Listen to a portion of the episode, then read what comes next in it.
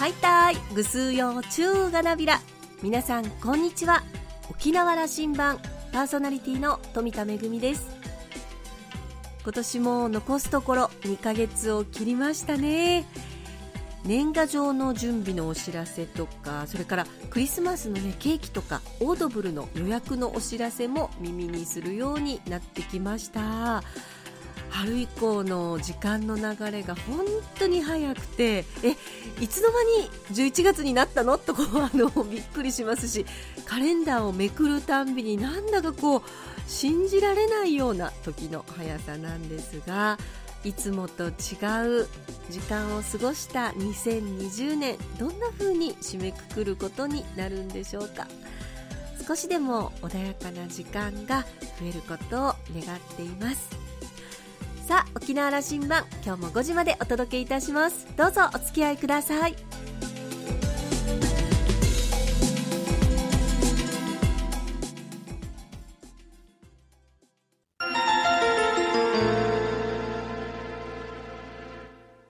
那覇空港のどこかにあると噂のコーラルラウンジ。今週は竹富町町長の西大増光淳さんとラウンジ常連客で沖縄大学地域研究所特別研究員の島田克也さんのおしゃべりです。西尾松さんは1947年生まれ、1990年に竹富町議会議員選挙に立候補し初当選。町議を6期務めた後、7期目の任期途中の2016年町長選挙に立候補。日本一豊かで生き生きとしたふるさとづくりを公約に初当選を果たしました。町長のモットーは、先に進める政治、そして決断する政治です。コーラルラウンジには2年ぶりのご出演。今年2期目に入った西大増町政について伺っています。それではどうぞ。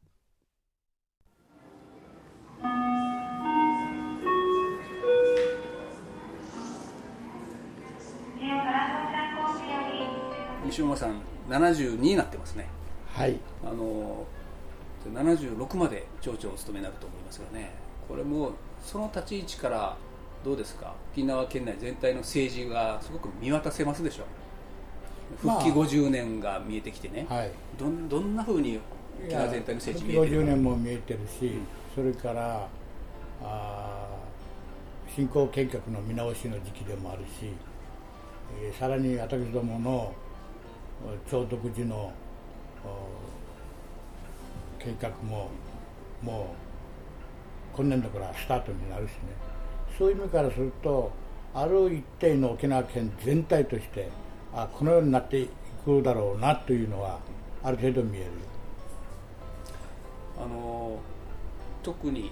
八重山竹富から見えてることがあるだろうなと思って、うん、僕は今日は伺ったのは竹富の中の話聞くよりも、うん西尾さんから沖縄全体日本全体もどう見えてるかなということが聞きたくてきてるという気持ちがあるので、あのえー、復帰50年を前にですけどもねこと大臣になったのが、えー、河野太郎さん、はい、この人なんかストレートにもの言うからまあいいんじゃないですか。いや僕と同じぐらいもの言うから。確かにね、ちょっとやりやりやりやすいかなと。50代にしてあのくらいもの言うというのはなかなか中央の政治家なかなかいないですよね。いないですいないです。でその河野太郎が言ってるのは、うん、うん、もうあの振興策と基地問題がリンクしてるしてないの話はもうやめましょうやと、はい、もうしてると誰も思ってるだろうと、うん、こういうことを言っているわけですけども、うん。うん、このことに対して、えー、西尾松さんが一刀両断どうですか？これはねみんな思ってると思うよぐらい沖縄県民は、別々にやったって絶対問題解決しない。そしてやっぱり、政府からしても、これリンクしてるからこそ、沖縄のことも言うこと聞こうかという話になってるという話だったというふうにみんな思ってるんだけどでも、表では言わなかったわけですよ、そういうこと。だから町長みたいに表で言う人が出てきたっていうわけ。そういうこと。だから菅総理大臣になってあの人の信念の強さっていうのは恐ろしいものがあると思っていますんでね、だから沖縄の問題は一歩も二歩も踏み込むための河野大臣だと思ってるようです菅さんとはだ。だいぶ親交もあったというふうに伺っていますけど。今まではよ、今までは。総理大臣になってしまったらなかなか会えませんな。ああだからこの間も遠慮して行かなかったけど。さ 近くまでは行ったわけですか。近くまで行った。ところからなかなかこれからはね。まあでも沖縄担当大臣の河野大臣にはどうしても近々会いに行きたいなと思って。るそれ短く何を言いに行くんですか？いやだから今の沖縄の基地問題だけで皆さんいいのって、はっきり僕も言いたい。基地を抱えてない地域はどうするのと。なるほだから北部振興策でさきちっとリンクさせてどんどん100億とか投げてきたでしょ？名護には。だから基地があるからです。よだから基地があるがためにじゃあワッターもじゃあオスプレイでも持ってくるかと、うん、いう話になるわけ。どそこのだから整理そうじゃここれじゃ沖縄の政治になりだったん、ですから我々は基地のあるところだけ目を向けているから国も県もそうじゃないよと。そうじゃない地域たくさんあるんだから。ね。そこはね僕はこういうふうに整理しなきゃいけないなと思ってるんですけども、復帰50年に向けてね、はい。うん政府がそれリンクしてるリンクしてない言うけども本当基地問題だけじゃないんですよね、はい沖縄の課題沖縄というものは何かおそらく日本全体から見たら一つはやっぱり基地を過重に預けてあると、これは一つ。これはもう現全体の事実であると。もう一つはこの広域な南北で600500-600キロ、うん。東西で1000キロ、この海域を我々うち南中がカバーしている。琉球人としてカバーしている、い。やだからどれだけの、ね地域を我々守っているかということをねやっぱり国はしっかり分からんというか、その上でそれを分かった上でじゃあその問題についてはその問題として基地の問題だけなくて全体の問題防衛防衛の中で入れていく。そしてそうでない地域はまたこのような小さな町だとか村だとかいうところはじゃあどうするのかと。離島をしっかり重視していけるように。ですよね、まだからやっぱり離島問題と基地問題という話だと僕は思うんですよ、そのえー他の日本の他の地域と違うのは、この2つはこれやっぱり沖縄県特別なんですよね。はい特別特別な地域だと、ね。そのことを多分政府中枢日本の中枢にあのしっかりと分からせるという作業をし知ってもらうというこれは作業をねねこれまでも私はあー東京4年間で何度も東京行って自民党本部に行ったりあるいは菅当時の官房長官にも5度6度ほど会ってますから常に行くたんびに、えー離島の問題は常にで菅さんは分かってる。分かって沖縄地域でこの離島問題というのがしっかりあるというこれは、はい。あの他の地域じゃ。何度も言ってあるから。ですからあの一括交付金の話としながらですね一括交付金がどんどん金額が減らされてる。これ理由はあるでしょうけどもその中で離島は特別に枠を作れんかっていう話が私は3年まで4年前に当選してすぐ行って会った時にその話から始まったんですよ。その話から。それで特別枠っていうのが去年ぐらいから40億の特別枠っていうのが入ってきた。それで今我々いろいろ取ったりして今の複合施設もこれで作ってるんですよね。あのその一括だ交付金の中そのの時に菅官房長官が当時言ったのはうちの海洋基本計画を見たというんですよ。これはもうもう次元で過ぎてるからもう一遍作り直せんかということで自分が思ってることを入れてくれということで海洋基本計画の二次計画を入れてあるんです。これで予算をつけようじゃないかというのが菅官房長官の提案なんです。全部入れて第一番目に届けてありますよ。なるほど。総理大臣がそのことを理解していると。これでいかないと離島は進行できないよ菅さんとその、うん、河野太郎さんというのはちゃんとあの意思疎通ができていると言われているから、うん。あのまあそこはじゃあ同期の桜だから。もう一つそのラインが薄まった時に西尾松さんは二階さんの部屋にも行けますよね。いきます。行けますね、はい。であの人が幹事長として留任したと。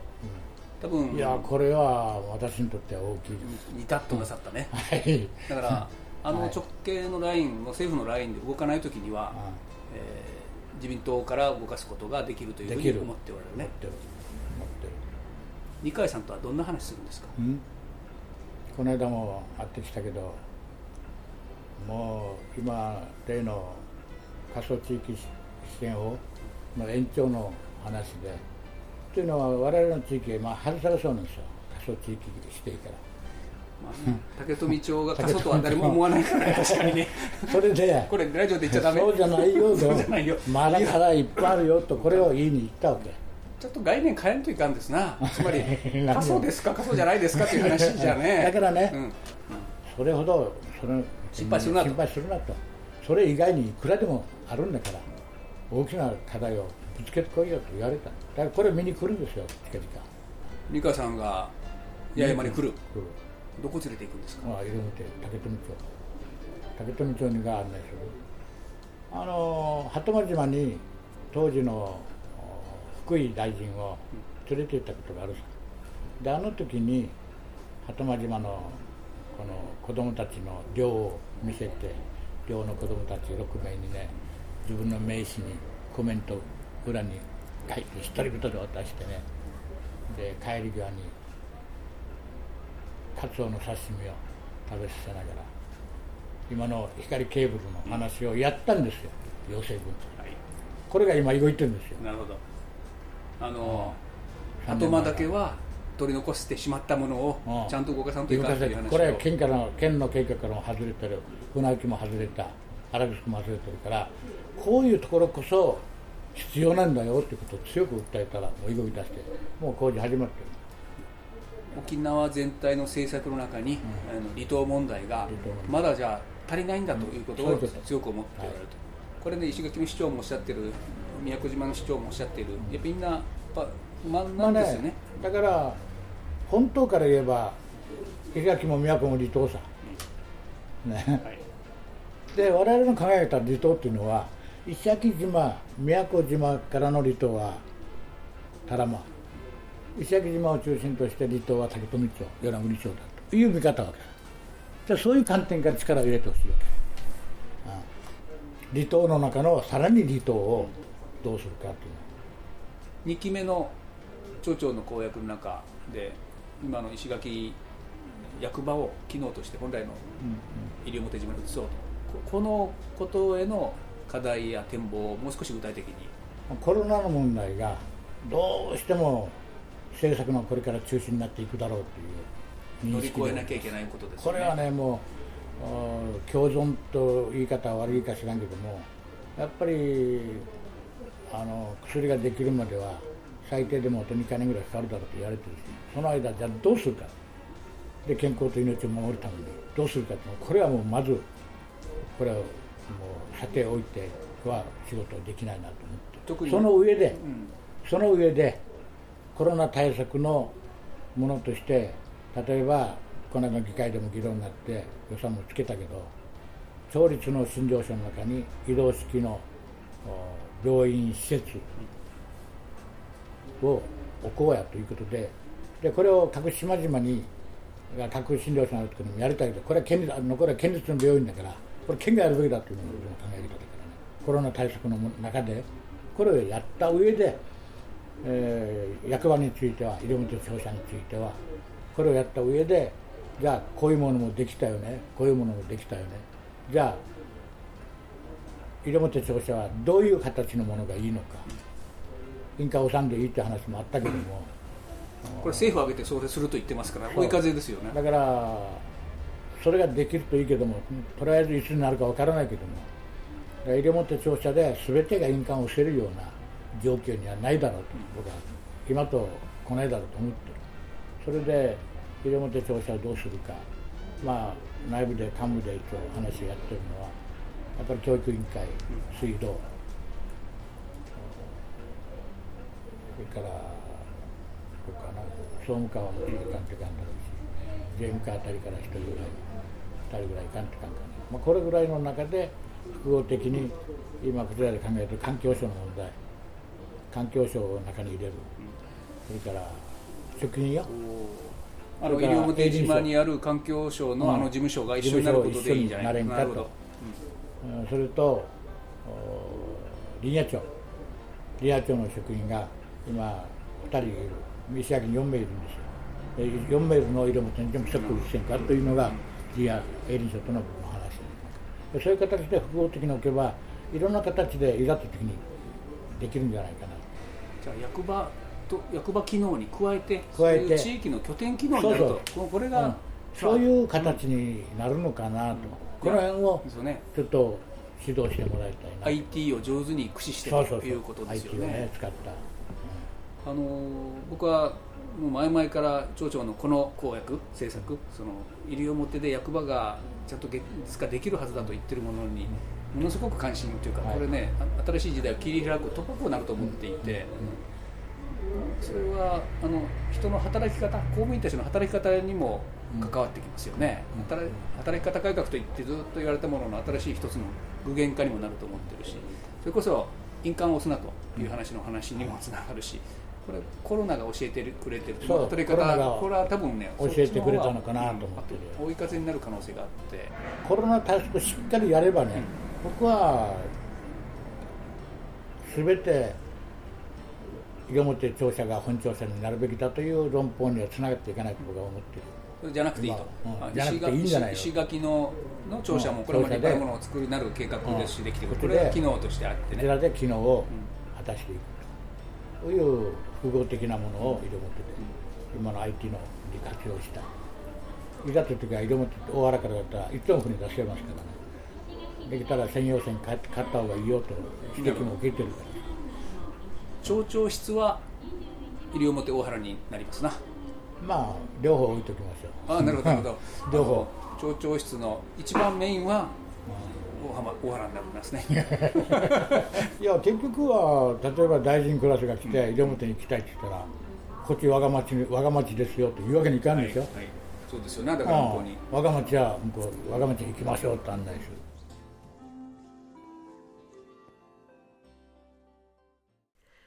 私は竹富町が調整志向70周年を記念して海洋シンポジウムを開催した時に司会のお手伝いをさせていただいたんですがその時は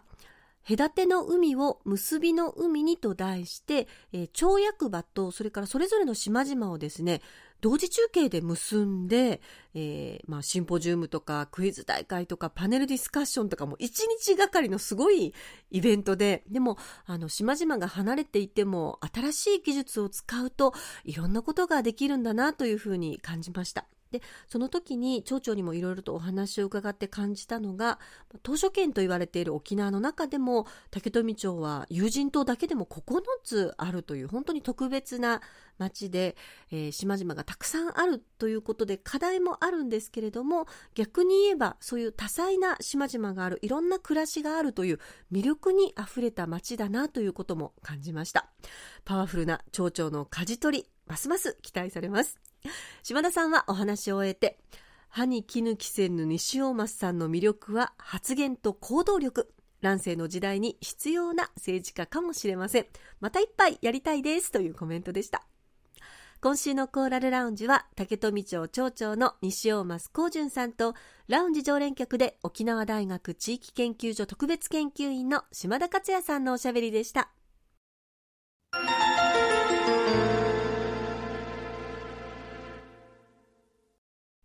めぐみのあしゃぎだよりのコーナーです。先日は泡盛の日がありましたけれども皆さん日頃泡盛召し上がっていますか？私あの空スはねやっぱりそのままの味を楽しみたいので、えストレートか、まあ、ロックでちびりちびりと舐めるようにいただいてで空スじゃない泡盛の時にはそのままいただくだけじゃなくてソーダ割りにしてみたりとかコーヒー割りにしてみたりキュッとこうシークワーサーを絞ってみたりとかいろんな楽しみ方でいただいてます。ただこの泡盛世界のお酒の市場から言うとまだまだ知名度が高いとは言えないですよね。え日本酒はねすごく知名度も上がってお酒酒という言葉がそのまま通じますし、えーま飲み方もね日本的なこうおちょこで飲む飲み方だけじゃなくて例えばシャンパングラスとかワイングラスなんかでおしゃれに飲むという飲み方もねだんだんとこう普及しているようなんですけれども日本酒に続けということで、えーこのほどジェトロ日本貿易振興機構では日本の焼酎泡盛を世界の焼酎泡盛へプロジェクトが始まりました。こういろんな取り組みの中でバーチャル焼酎館というのがありましてジトロのホームページ上にですね、えー、焼酎とか泡盛の魅力を英語で発信する、えー、プラットフォームが開設されています。まあ、泡盛の側からすると焼酎いろんな例えば芋焼酎黒糖焼酎麦焼酎ね米焼酎いろいろありますけれども全部ライバルにはなるんですけれども対世界の市場で言うとここはもう泡盛焼酎みんなこうチームで、えー、PR をしていこうということで様々な取り組みが始まっています。えー、世界の皆さんにぜひ泡盛の魅力を知っていただいて召し上がっていただきたいなと思います。めぐみのあしゃぎだよりのコーナーでした。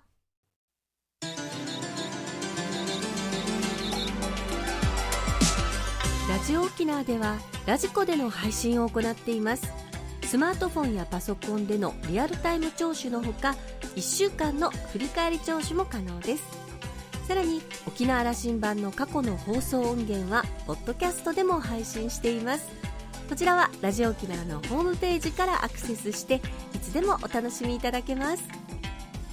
沖縄羅針盤のホームページでは番組情報の発信のほか私富田恵とコーラルラウンジ常連客の島田克也さんのフェイスブックへもリンクしておりますのでお時間のある時にぜひこちらもご覧ください。沖縄羅針盤今週も最後までお付き合いいただきまして一平二平デービル。そろそろお別れのお時間です。パーソナリティは富田恵でした。それではまた来週。